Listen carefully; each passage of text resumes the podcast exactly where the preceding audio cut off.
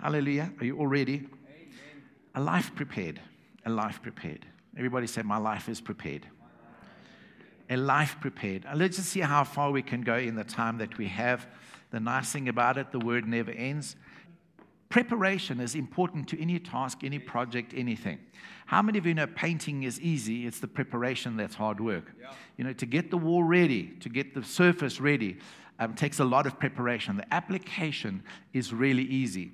I want to just tell you that in Genesis chapter 3, verse 15, when God spoke to Eve and to the serpent, he spoke a curse over the serpent and uh, cursed him and told him he would be on his belly, he would eat the dust of the earth.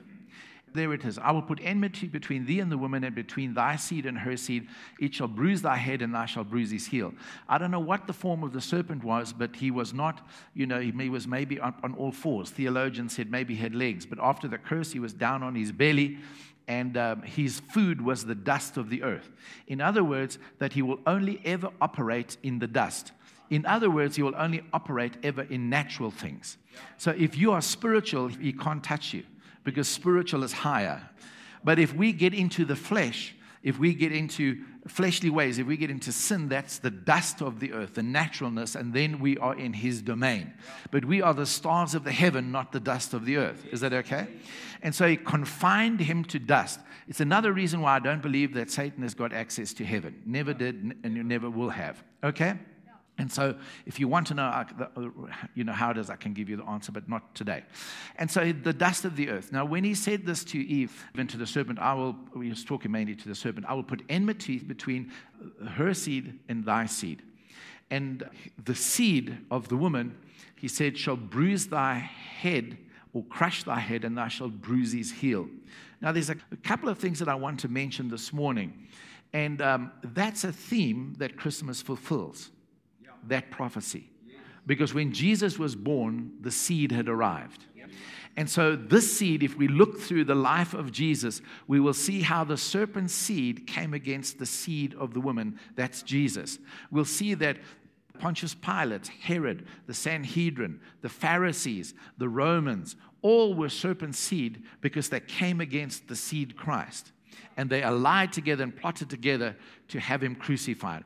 So, the thing that, that I want to bring out for you and that's applicable to us this morning is that when he said, when God said, there will always be enmity between the seed of this woman and your seed, Satan. There will always be enmity. So, here's the news for us Christians there will always be enmity. So, if you haven't discovered that yet, I'm just giving you some news this morning. I'm not saying it's good news, but there will always be enmity. Here's the deal you may even get bruised in the process, but just you heal. Is that okay?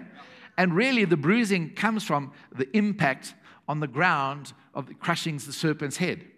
But here's another thing that God spoke into that promise. It's embedded in that promise is this you will always have victory. There may be enmity, but you will always have victory.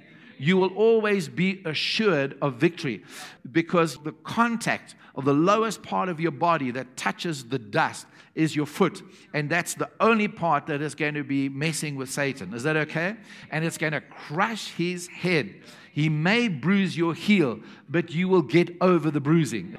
But he will never recover from the crushing on his head because it's a fatal injury. So God assures us always, always, always, always of victory. That's why Paul says it that God or Christ always is always leading us in his triumphal procession of victory, spreading every the fragrance of the knowledge of God. To some, it's this fragrance of death, to the others, it's the fragrance of life. Is that okay? So I want you to understand that I'm, what I'm talking about this morning is absolutely related to Christmas, the birth of the Lord Jesus Christ.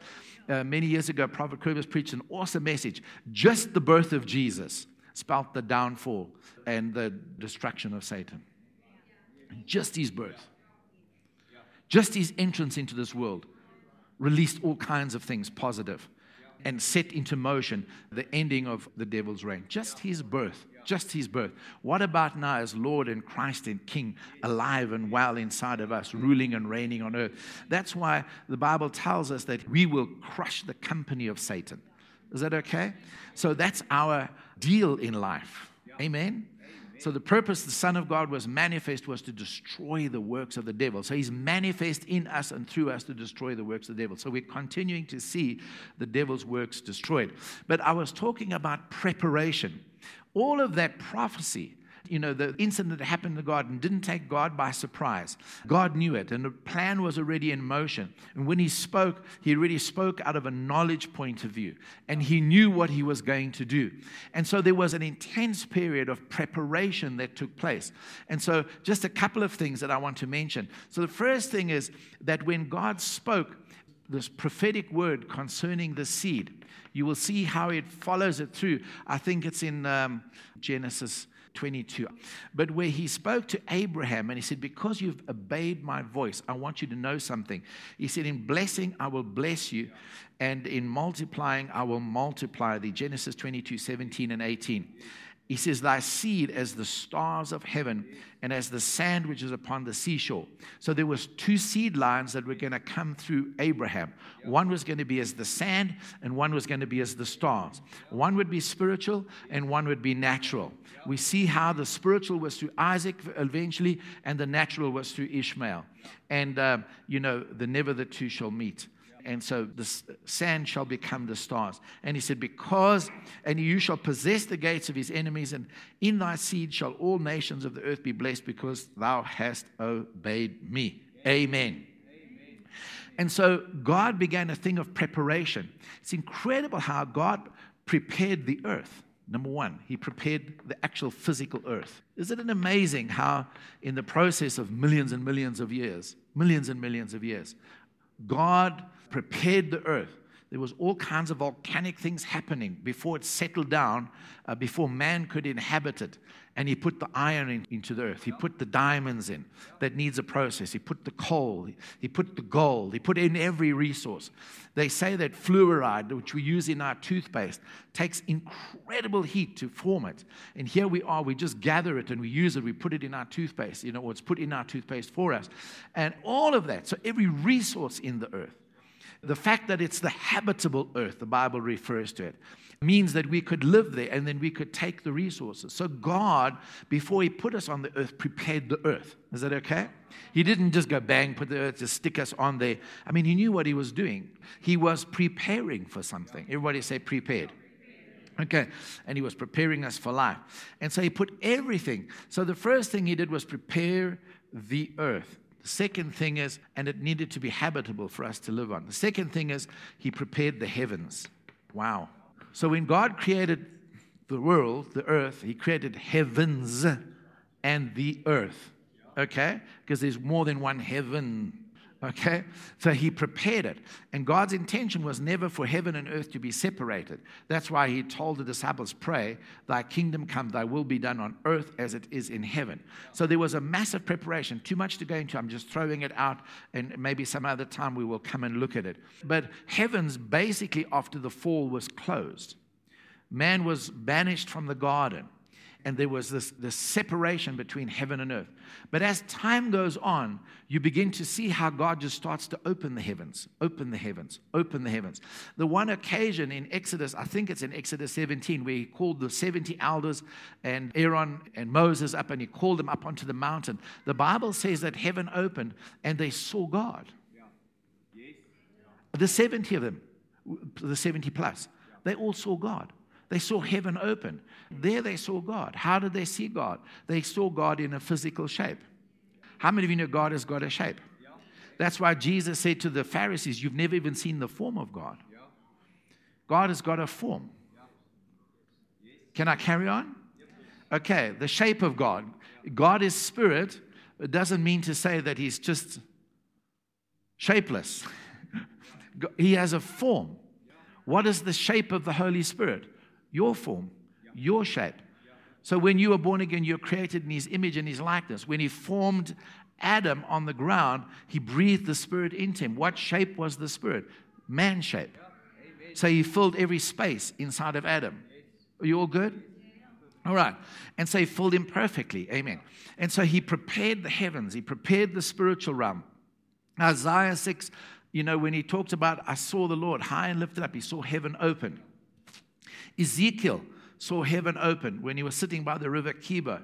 And then he saw the vision of another river. He saw God moving through history.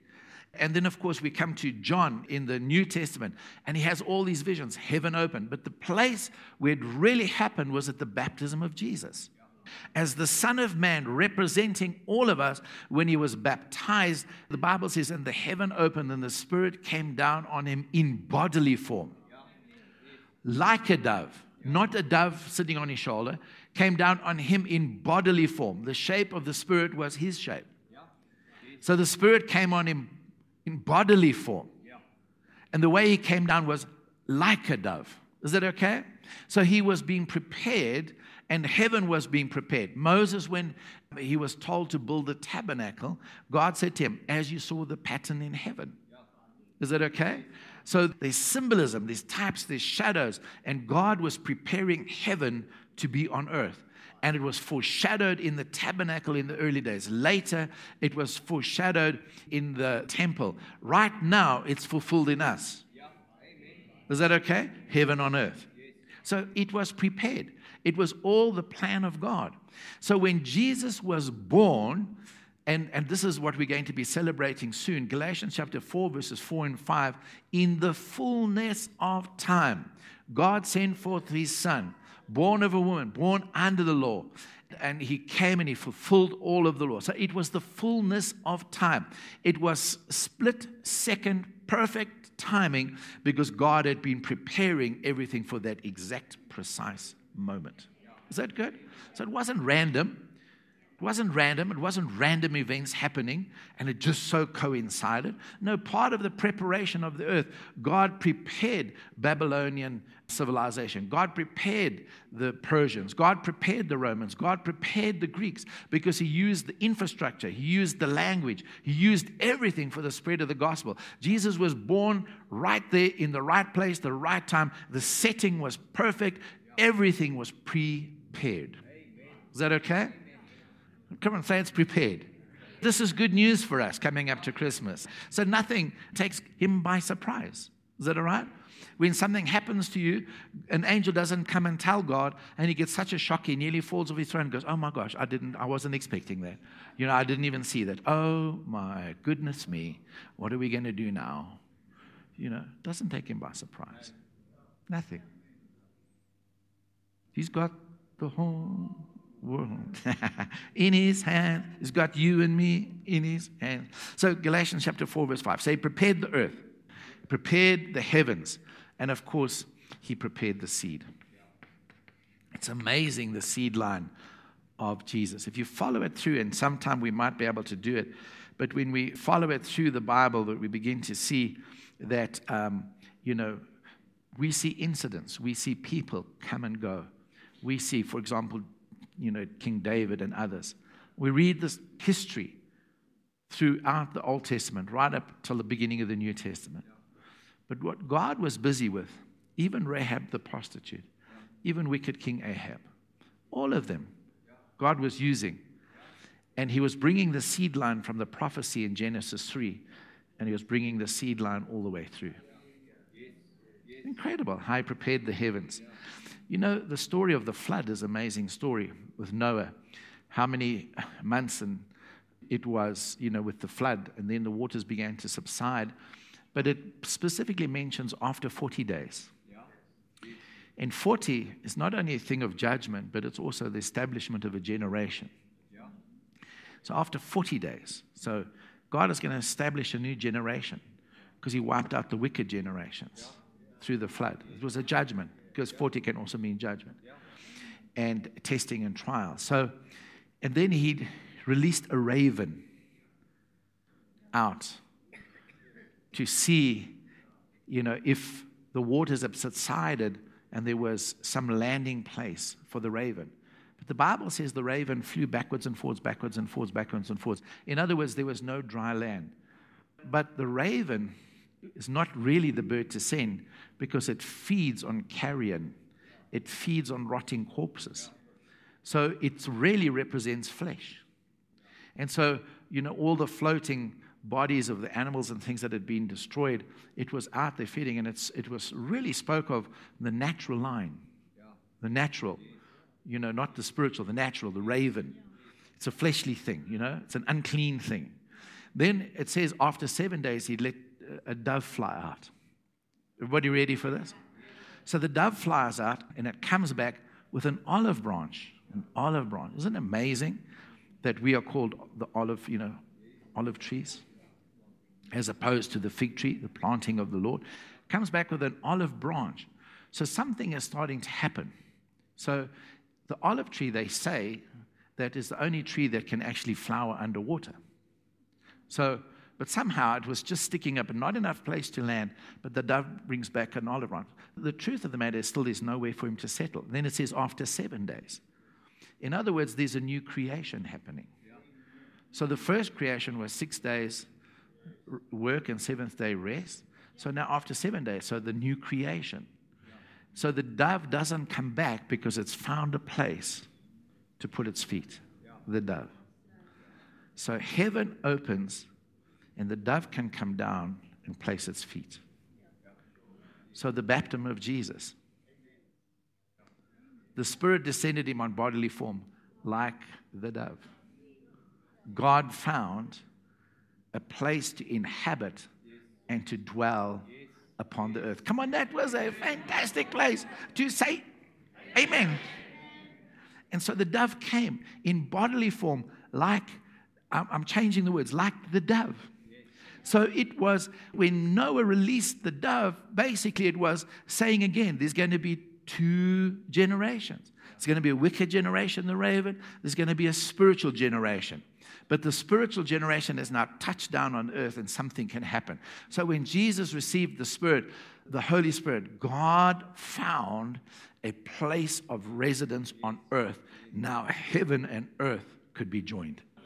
Heaven could be on earth. Amen. And so he prepared the heavens, he prepared the seed.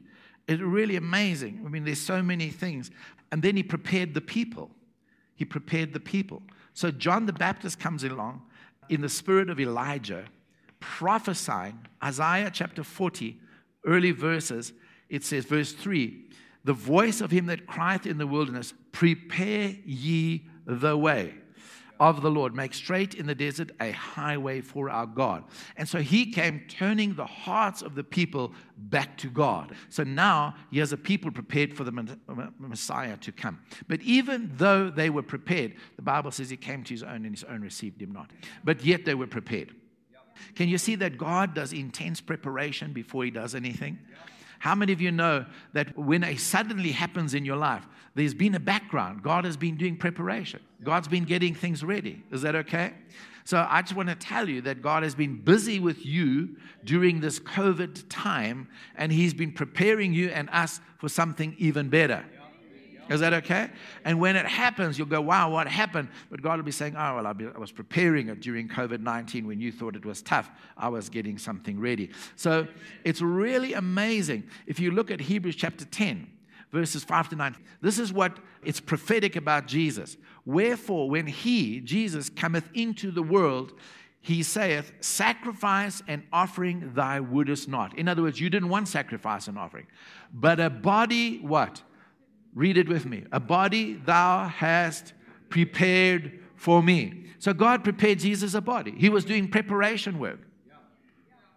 So all the time, you know, the seed was being planned and God was bringing people together and positioning them. And he was just tracking the seed line, the seed line until Jesus was born. And then he received a body in order to live out that which God had prepared for him. Is it okay? And so a body. He said, burnt offering sacrifices for sin, thy is no pleasure. Then said I, Lo, I come in the volume of the book, it is written of me to do thy will, O God. So he was given a body to do the will of God, a prepared body. Verse 9 again. Then saith he, Lo, I come to do thy will. O God. He taketh away the first, the first covenant, the first means of serving God. He takes it away to establish the second, and that is what we are part of. But I just want to just um, speak in here very quickly. Are you all ready? So, in all of this, there's a bit of an overview. In all of this, remember Genesis 3:15. Okay, you're getting something. Okay, Genesis 3:15. There will be enmity. You'll bruise your heel, but you'll crush your head. There will always be conflict. But more importantly, there will always be victory. You will always be victors. You will always triumph. You will never be under, you'll be over. You won't be behind, you'll be ahead. You'll not be the tail, you'll be the very point of the nose. I mean, you'll be the head. Okay? So you will, like Reinhard Bonnke always used to say, you are condemned to victory. So, right here, I'm just putting in the good news just so I don't forget. That's Psalm 23, verse 5. Right there. Right in the middle of the enmity. Come on, if you know Psalm 23, verse 5, you should have got it by now. You ready? Thou preparest a table for me in the presence of my enemy. Come on. That was good. You can have your heel being bruised. God has already prepared a table for you. The table means a feast in the presence of your enemies. Not in the absence, in the presence of your enemies. Is that okay? in the midst of what you're going through that looks really negative, God has prepared already a table for you. He anoints your head with oil, the oil of power. Your cup overflows, the cup of your joy means that He just keeps filling the goblet with wine and it's overflowing. In other words, there's an excess of, of joy and it's in the presence of your enemies, eyeball to eyeball, in the situation. Come on, church. In the middle of the struggle, there's a feast for you. So often we get distracted with the presence of the enemies and we get distracted, and our minds are doing all sorts of things. If we can just be quiet and look for the feasting table and sit down and experience the anointing of the head and the cup of joy overflowing. Come on, church, this is good news. Amen. And so, in the presence of your enemies, God is a God who's prepared. Amen. God is a God who's prepared. You've been through things before, bad things. And when you've got through them and you've looked back because now you've got 2020 vision, you can see God was there, God was there, God, God was in it. It's just when you're looking this way going through it, you can't see Him. But when you threw it on this side and you look and you go, oh my goodness, I, I didn't even see him. He was there. Amen. He prepared a table for you. The first thing with all of this preparation looks like this a place, a place prepared. And over here, the place prepared, we got to have a look at John chapter 14, verses 1 to 4. I might say some things that might shake you a little bit, but let's just see. Let not your heart be troubled. Okay, now it's not Apostle John speaking, it's Prophet John. Let not your heart be troubled. Let not your heart be troubled. Let not your heart be troubled. He says this You believe in God, and you should, but now because I'm God, believe in me also. In my Father's house are many mansions. If it were not so, I would have told you. I would have told you if there was no mansions in the Father. I would have told you. I go to prepare, prepare. I'm going to prepare, prepare a place for you. Prepare. Everybody say, prepare. I'm going to prepare. You see, Jesus was so focused, and, uh, you know, this was just prior to the cross. And uh, he's saying, okay, I'm going to be gone for a while, but I don't want you to worry. Don't let your heart be troubled. I'm going, and then I'll come back. And in that time, I will have prepared a place for you. Now, some of the bad news preachers, they will preach that we've got little cabins over in the corner, little corner of glory land, and I'll fly away, and all this kind of thing. And um, then we have a fallout with someone in church, and we go, Oh no, I know God's sense of humor is going to put me next door to that person in heaven. Oh, Jesus. You know, I'm going to have so and so as my neighbor in heaven. Oh, no, you know, and everybody's wondering what these mansions are going to be over. You know, some are so humble, they just want a little cabin over in the glory land because they don't think they're actually going to make it. so if I can just get it and get a little cabin, I'll be happy, you know. And others, I'm going to, oh, you know, the ones that are really confident, I'm going to have a, I'm going to have a mansion over in heaven. You know, I'll fly away, glory. Uh. That's not what he was talking about, not at all. It's amazing to me that they always use these. I mean, I only ever heard this preached at funerals when I was a kid. You know, oh no, going to their little mansion in Glory Land, and they get over there, and you know they've got this nice house, and then they preach all these fanciful things. You know that everything they desired on earth that they couldn't have over here, now it's all in heaven. Oh, and Jesus did this for me, and the angels have been doing the gardening, and and uh, you know and you know, classic cars, you know, I really love classic cars and things like this. And there's my Volvo 544 fastback, you know, vermilion, you know, opalescent gray roof with the mags on it. And it's like, woo, there's my Volvo again, you know, and that kind of thing. And it's all preached, and none of that is true because Jesus was talking about a place in the Father. And the father of the house, the father of the house, there's room for many in the Father as the father of the house. Is that okay? And so the interesting thing is, he's saying, I'm preparing a place for you in the Father. He says, I will come again and receive you unto me, that where I am, there you may be also. Now that's really significant, that where I am, where I am, there you may be also. In other words, who I am, what I am, what I do, how I speak, I'm going to prepare it that you can be like me. It's got nothing to do with a property. It's got nothing to do with, you know, physical real estate or even spiritual real estate like that. You know, it's got everything to do with being placed in the Father. And he said, And whither I go, you know, and the way ye know. Because he says a bit later, because I am the way, the truth, and the life. No man comes to what? The Father. Not no man goes to his house but by me. No man comes to the Father. It's all about a father son relationship. Is everybody good? And so it's really, really interesting that this place prepared that Jesus was talking about was a spiritual place. It's a spiritual place. Now, I'm going to just say it. How many of you know the Garden of Eden was not a real garden? It was a spiritual place. Okay, less amens. But anyway, People have been trying to find the Garden of Eden in Mesopotamia. They're not going to find it. It's vision language. So the Russian cosmonauts who went to space were right. They flew up there and they said, We've looked around for heaven, we can't find it. So, so boo hoo to all you Christians, because they were saying heaven's up there. So they went up there, and all they saw was galaxy and yeah.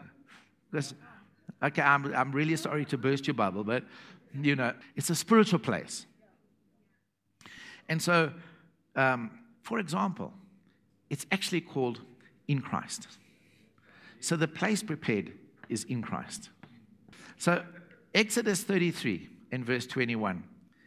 So, Moses says to God, You say you know me, you say you know my name. I want to know you, I want to know your name if I find favor with you. So he says, Okay, I'll show you my glory because he wanted to see his glory. He said, Okay, I'll show you my glory. And he says, And the Lord said, Behold, there's a place by me, and thou shalt stand upon a rock. He said, You can see me, but there's a place close to me. You can stand on it. It's a rock. Okay, never mind. Let's carry on. It's a rock. So Paul says in 1 Corinthians 10, verse 4, they did all drink the same spiritual drink for they drank of that spiritual rock that followed them, and that rock was Christ. Is that okay? Uh, Isn't it amazing that Jesus was in the wilderness with the people of Israel? And they saw him as a rock. Even when Moses struck the rock, he had to stand on the rock and strike the rock, and then the water came out. Paul says the water that came out was Christ. And some of you only saw physical water, but that was spiritual water that nourished you that came out of the rock, and that rock was Christ. Was that okay? So it was Christ. They said, Yeah, you can see me, you can be with me. He says, But in order to be, you need to stand on the rock, you need to be in the rock. So many scriptures are many scriptures. So let's have a look. 1 Corinthians chapter 2, verses 9 and 10. So he talks about this incredible salvation that didn't enter the conception, the perception, the understanding, the hearts, the minds of people. Didn't get it. They didn't get it. And this is another verse that was used to preach heaven after you die, or kingdom after you die. He says, But as it is written, eye hath not seen, nor ear heard, neither have it entered into the heart of man the things which God hath what? Prepared. Everybody say prepared. So God has prepared stuff for you. Is that okay? God has prepared things for you. It's all prepared, it's all there. In other words, it's all ready for application and manifestation. Is that okay? For those that love Him. And then verse 10 says this He says, But God hath revealed those things that He has prepared for us unto us by His Spirit. For the Spirit searcheth all things, yea, woohoo, even the deep things of God and he wants to make it known to us. Even in Exodus 23, verse 20, when God was wanting to take the people from Egypt to the promised land, it's very interesting, isn't it? It's very interesting that he even took the nation of Israel and put them in Egypt. And then he took them out. He even then took Jesus and put him in Egypt all patterns, all types, all shadows. And then he brought him out. So much so that God even said, Out of Egypt I've called my son. Amen. He's called his son out of Egypt. Come on. I mean, that's good. You didn't know that, did you? I'm just teasing. I'm just trying to make you more excited. But so out of Egypt, I called my son. So now you're saying, All right, I want to tell you something. I want to tell you something. I will even assign an angel to take you out of Egypt into the land of promise. So Paul comes along in Hebrews chapter 1 and verse 14. He says, Are not all the angels? Some teachers teach, you know, you've got worship angels, all out of wrong doctrine. Yeah. They all worship. Yeah. Then you've got warrior angels. Listen, they can all fight, they can all give you a good clap. Yeah. I've seen some of them. I mean, I have. I've seen angels beat people up. I have, seriously. With my eyes, I saw them. Nobody could see I was preaching. No one can see an angel walk over to someone and off the chair. All they saw was the good, good, good, good, 30 minutes. I saw the angel knocking the hell out of them. Are not all angels ministering spirits sent to serve the heirs, the heirs, the heirs, the heirs, the heirs of salvation? Are not all angels? All angels. Ministering spirits. Servants serving the sons. It's powerful. The salvation that we have was prophesied all the way back there in Galatians chapter 3. It's really amazing. And so, you know, this salvation has been prepared for us. God has put angels around, God has put the cloud of witnesses around. Hebrews chapter 12. So, God has put a cloud of witnesses around us, all encouraging. There is a church. I must get you the name. I was doing some study on it. There is a church in America. There's a church and they, the nuns had worked for a long time, saved up money, and they built this nice new church. And the architect built it with a gallery. And when they finished building, this church, beautiful church, had a gallery. And then they realized they hadn't put stairs in. Now, if that happened today, you would fire the architect, wouldn't you? And uh, they hadn't put stairs in. So they started to pray. The nuns started to pray. They said, Well, God, we don't know what. And one day there was a knock at the door in the morning, knock on the door. There stood a carpenter. And they said, I've been sent to fetch it. But who told you? No, no. Uh, you know, I've come here to fetch the staircase. He had a box with carpentry tools. And he built the staircase, a spiral staircase that has got no middle support. And to this day, it's an engineering marvel and wonder. Every day, people come, that's it there. It's the Loretto the Loretto Chapel in, in San Fernandez, New Mexico. You can look it up. There's beautiful pictures of the staircase. Look it up. He built, they came, there's no nails, there's no screws. The woodworking is of a quality that's, excuse the pun, heavenly. They try to determine where the wood came from, and there's no such kind of wood anywhere in the vicinity perfectly built, no central support. Engineers today are still looking at and wondering how does this thing freestand, support its own weight without collapsing, and yet people are walking up. Because Joseph stepped out of the cloud of witnesses, and by the way, I raised my son Jesus to be a carpenter. Said, "Come and let me help you," and he built the staircase on his own. Look it up; it's there. They still do not know. They run programs on it. Cloud of witnesses. Isn't that amazing? So it's a prepared place. Secondly, the thing that he, he prepared for us, oh, yeah, anyways, let's just go. He prepared for us a body. Is that okay? So we are now the body of Christ. And he put us into a body. He prepared for us a garden. All of these, all of these have got specific facets to it because you can anoint a body. A body has got functionality. Is that right? We can get around and move around and extend the kingdom of God with our bodies. But we are also gardens prepared. That's why Genesis, there's a garden. Revelations 22, there's a garden. Okay? So Paul says that we are God's husbandry. In other words, he's the husbandman, he's the farmer, he's the cultivator of his garden because we are the planting of the Lord, trees and oaks of righteousness. So, what is that? Is that he tends to us, he cares for us. The thing about a garden is that it produces fruit naturally because it is watered, the sun shines on it, it's cultivated, and it produces fruit. Is that okay? So, the fruit that comes out is because of him. That's John 15. Is that okay? So come on, our life has been prepared. A body, a garden. Number four, let's have a look at it. A city. Woo! The importance of cities. Hebrews chapter 11, verse 10. When Abraham left Ur of the Chaldees, the Bible says that he was looking for a city whose architect and builder was God, a city with foundations. Every city he went past, he saw a wicked city. Amen. He didn't see the city that he was looking for. But the city that he was looking for with the eye of faith, he never entered it. He never lived in it because the city was to come. The city said on the hill. The city, you know, on Mount Zion, you know, beautiful for situation on the sides of the north. All the scriptures about the city, the city, the city. When they tried to build Babel, the tower, and that city, God said, This is a wicked city. This is man doing his own thing. And he confused the languages. Even the great city of Babylon, he said it's just going to be dust and whatever. And, and still to today, people just evacuated and left the, left the city of Babylon. Even Jerusalem became the wicked city, where in Revelations, John says it's Sodom, it's Gomorrah, it's Egypt.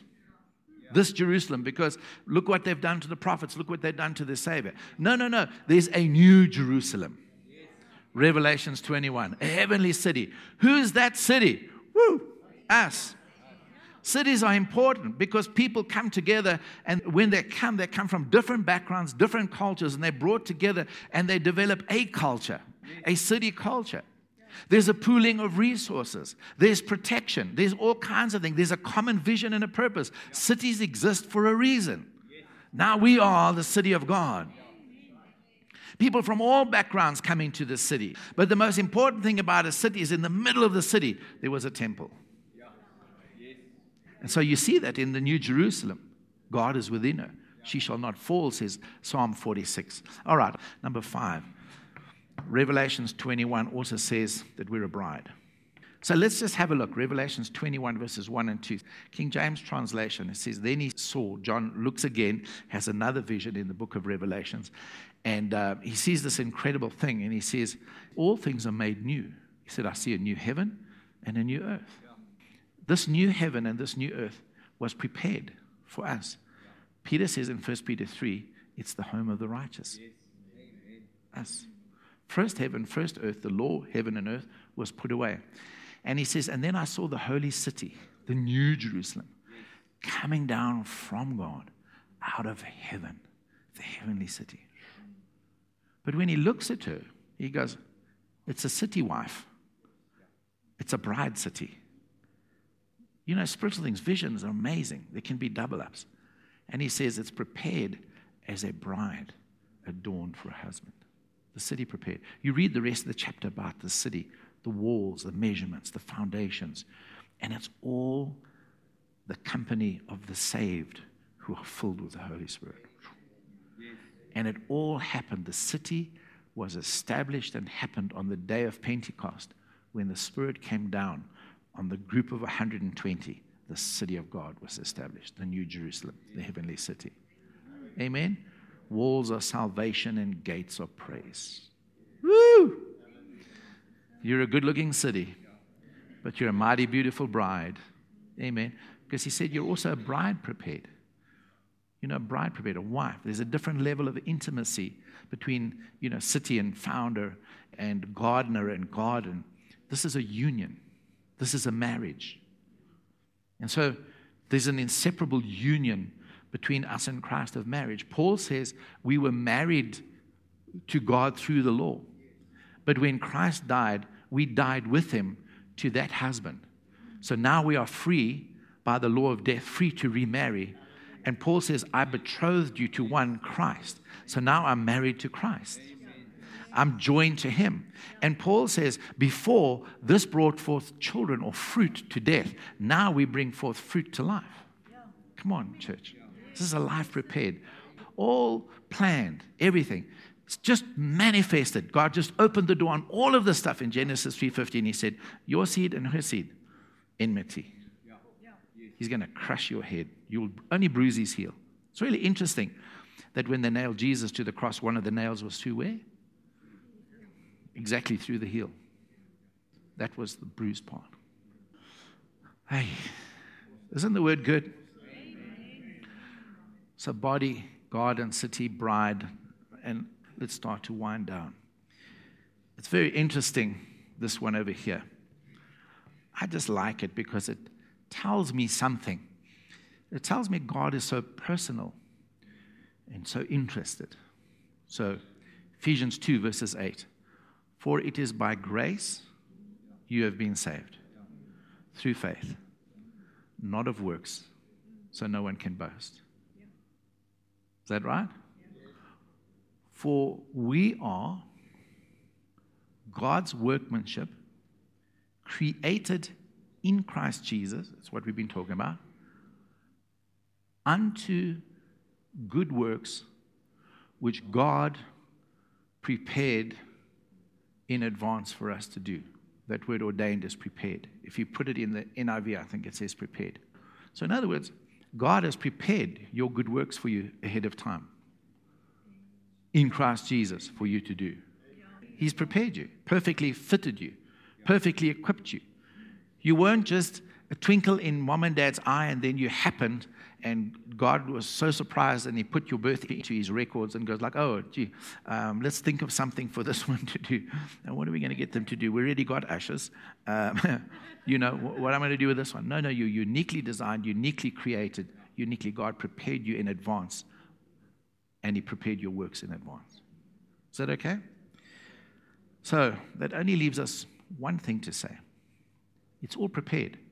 It's a life prepared for us a life has been prepared for us. It's a spiritual place. It's prepared, and we are prepared for it as a body. We are prepared for it as a garden. We're prepared for the city as we are prepared for the bride. And then there are these works that we are prepared to do, which you are doing. Amen? But there's more works to come. There's more things that you're going to do. So I want to just close with this and say this. i have been rushing, but did you get something from that? Can you see that God is in control? He's got you in his hand. When I used to go to England, I met these two amazing ladies, Zilla and Esther. And uh, just incredible, just amazing women. Elderly ladies, script for nix. And uh, the post office in their tiny little town, they got a tiny little town, and they got a post office there. They got so much coming in posted from all over the world to them via that post office and so much posted out that the British Postal Service had to build a bigger post office to handle their stuff. I kid you not. Two elderly ladies on sort of pension. On pension, they hire an aeroplane with no money. a big jet. That's the one I flew on and into England. I went in on their faith. I remember the day when somebody put the first 50,000 pounds into the account to pay for the rental of the plane, cost 100,000 without fuel. And they prayed, and God showed them a white plane with a red line that goes up the tail. And they hunted for that, and they eventually found it. And the name of the airline was called Omega Airline. Omega Airline. Went and spoke to them, and they said, Yeah, we do this kind of work. We work all over the world. And they said, Well, we don't have the money yet. It's, um, it's being cleared. we don't have the money. They said, No problem. We'll do the flight, and then you pay us. We know we're used to working for charities. They had no money. They took me and 40 tons of aid, food and medical aid into Armenia. I was on the plane with dignitaries, ambassadors. And they're all walking around on the plane. There was only about eight or ten of us, and all walking around introducing themselves, you know, ambassador, so and ambassador. And, who, and your name is? No, I'm Pastor John from South Africa. But I was the most important person on the plane. And I'm not, I just say that humbly, because that was the beginning of revival. Before that trip, God told me, You're going to pray for the ambassador of Armenia. Gave me a man's name, first name, surname. And when I walked into the embassy, the first person that stood up and introduced himself was that man, Stefan something Awinski. I said, I have a word for you. Changed the course of his whole life. And they said, The ambassador sends his apologies. He's not here. He's sick. He's at the hospital. I said, God told me to pray for him. The man ran out, got the ambassador on the phone, and said, Here we are. It's a, a prophet from South Africa. Says he must pray for you. Prayed for the ambassador. Then I'm on the plane with all these people. Two ladies. Doing the works that God had prepared for them. Powerful. And they had such a vision. They went into Siberia. They were being tracked by the Russian KGB everywhere they went. And the KGB eventually thought, no, these are just two harmless old British ladies. Little did they know. They were doing all kinds of things. North Africa. They were collecting Bibles. They put me into touch with the pastor in Egypt. He started a printing works. He started doing printing translations of the Bible and all um, Christian works. Every year, the royal princess, the Saudi royal princess, would buy out everything in his bookshop and take it back right into Mecca. All the stuff was going into Mecca. She's born again, and the whole household and servants around her all born again, and, and would buy up the, the stuff. And he started printing and doing translations into Arabic of Christian works and things. And that's how they got me to Egypt, and I went and ministered, and we had revival there. And they would identify in prayer key countries and they would set up contacts and they would go in and they started burying Bibles and Christian literature, waiting for Islam to fall and everything would be ready. And so they would have these random meetings and they would have a, a case. And they're harmless, of course, they're just two elderly British ladies full of books and Bibles. And a man would ride past on a scooter and just grab the bag out of their hand. That was a contact, and off they would go. Didn't know who they were, then they would leave. Morocco, Tunisia, all those countries. I was supposed to go and preach in all of those countries, in the Atlas Mountains and things like that, secret locations. I was supposed to go to Siberia, and uh, that, that trip didn't come about. It was just about all finalized. And uh, because revival was just spontaneously breaking out amongst the Siberian Eskimos, God was just moving. It's prepared. Your work is prepared. So, what's our role? I'm, gonna, I'm saying all of this to close it with one verse. So, here's the one verse. You all ready? Talks about in house, there are vessels vessels of honor, vessels of dishonor. In a house, earthen vessels, wooden vessels, gold vessels. He says, If a man therefore purge himself from these, from being of ignoble purposes. In other words, fleshly things. If we purge ourselves from these, he shall be a vessel unto honor, sanctified, and meet for the master's use, and prepared unto every good work. All because of a prophecy in the garden. Amen. We are prepared. You have a life prepared. Did you get something? So, Father, I want to thank you that you prepared everything. You prepared it all for us. You prepared heaven. Yeah. You prepared this earth. You prepared people. Thank you that you prepared us. Thank you, Lord, that you prepared the seed and the seed came. Thank you that now, through the seed, and we are Christ's if we are Abraham's seed, Galatians 3. Thank you that we are prepared. And Lord, thank you that you prepared our bodies for us as instruments of righteousness, our bodies as manifestations of the image and the glory of Christ. Thank you that you've given us these bodies. These bodies are beautiful, they're perfected. Thank you that they're sanctified. And Father, I want to thank you that you prepared us as a garden to be fruitful, to bear fruit, more fruit, much fruit. Thank you that you prepared us as a city. You prepared us, brought us to a single purpose, brought us into a unique kingdom culture, though we're from different backgrounds, and here we are sitting together today. Thank you that you prepared us as a bride for union with you, complete oneness, complete intimacy, completely. Thank you that the fruit of that union is godly offspring. And Lord, I want to thank you, prepared good works for us. Thank you that you did that. And now, Lord, we, in view of that, we cleanse ourselves of all ignoble purposes, present ourselves to you, Lord, as vessels of honor, sanctified. In Jesus' name. And in Matthew 25, Jesus says this Then shall the king say unto them, verse 31, on the right hand, Come ye, blessed of my Father, inherit the kingdom prepared for you from the foundation of the world. And Lord, so here I am as your servant. I present all of ACF to you. And Lord, by your Spirit, I say, Come inherit the kingdom prepared for you from the foundation of earth in Jesus' name. And Lord, right now, right now, you've given us bodies. Pastor Willie du Toit, uh, it was either earlier this year or, or, towards the end of last year. It was last year, I think it was. Driving to go and minister somewhere, had a massive heart attack while he was driving. Phoned us, phoned other people, and we all started to pray. All of you, many of you will remember. Basically, uh, the, the, the greatest percentage of his heart had been destroyed. And you all were praying, and others were praying with us. And um, his wife, Jacqueline, tells us he was so weak that he couldn't get from the bed to the bathroom. He was so weak, he'd be totally out of breath. He would literally have to crawl. And she just said, You are not dying. And she would put loud praise and worship on and declare praise and worship. Yeah. And slowly, slowly, slowly, God's the healing process began. God was healing him.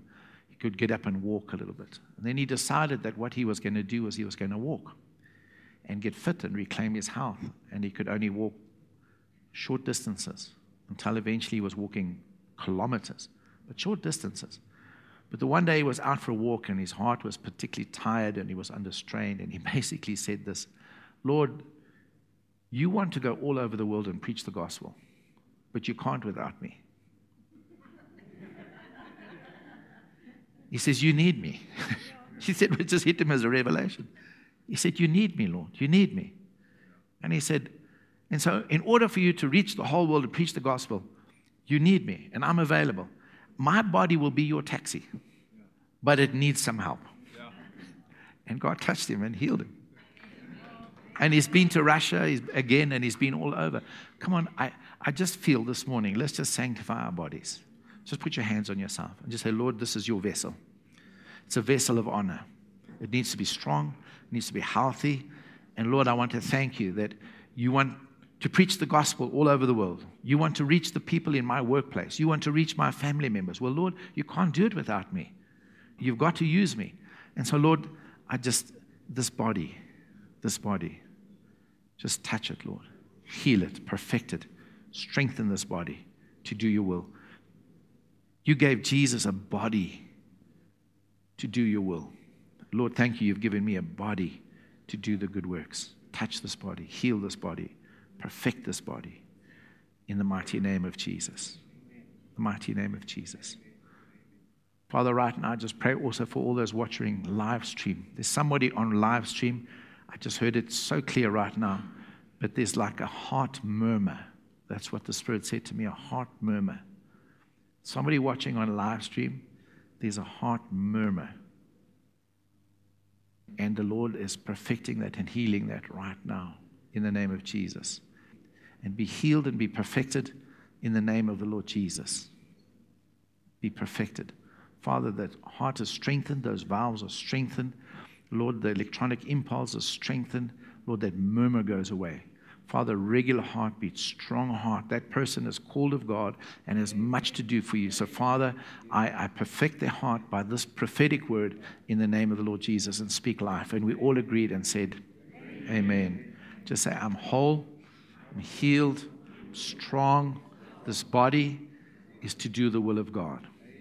In Jesus' name, amen.